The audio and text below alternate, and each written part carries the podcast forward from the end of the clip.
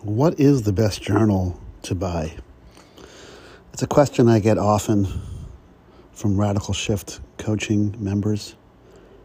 And my answer is quite simple the cheapest one you can buy is the one you should buy.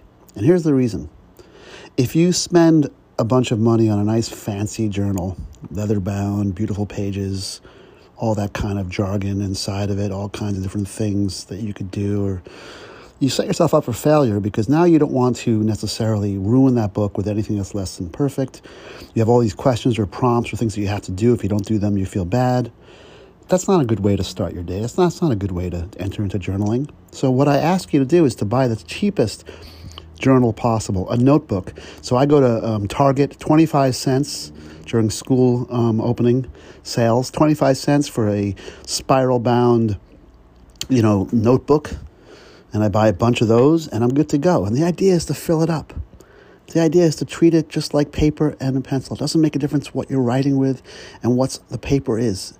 It doesn't matter. It's the thoughts, it's the brain dump. It's getting your stuff out onto the page, creating thoughts into words, into actions, into reality. Reality. So, find the cheapest journal you can get, buy many of them, and fill it up.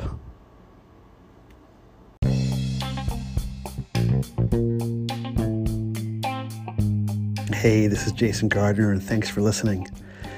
In the description, click on the link, and you'll get right on my calendar for a free breakthrough discovery session where we're going to find out what you really want, what's holding you back, and how we can get you there as quick as possible.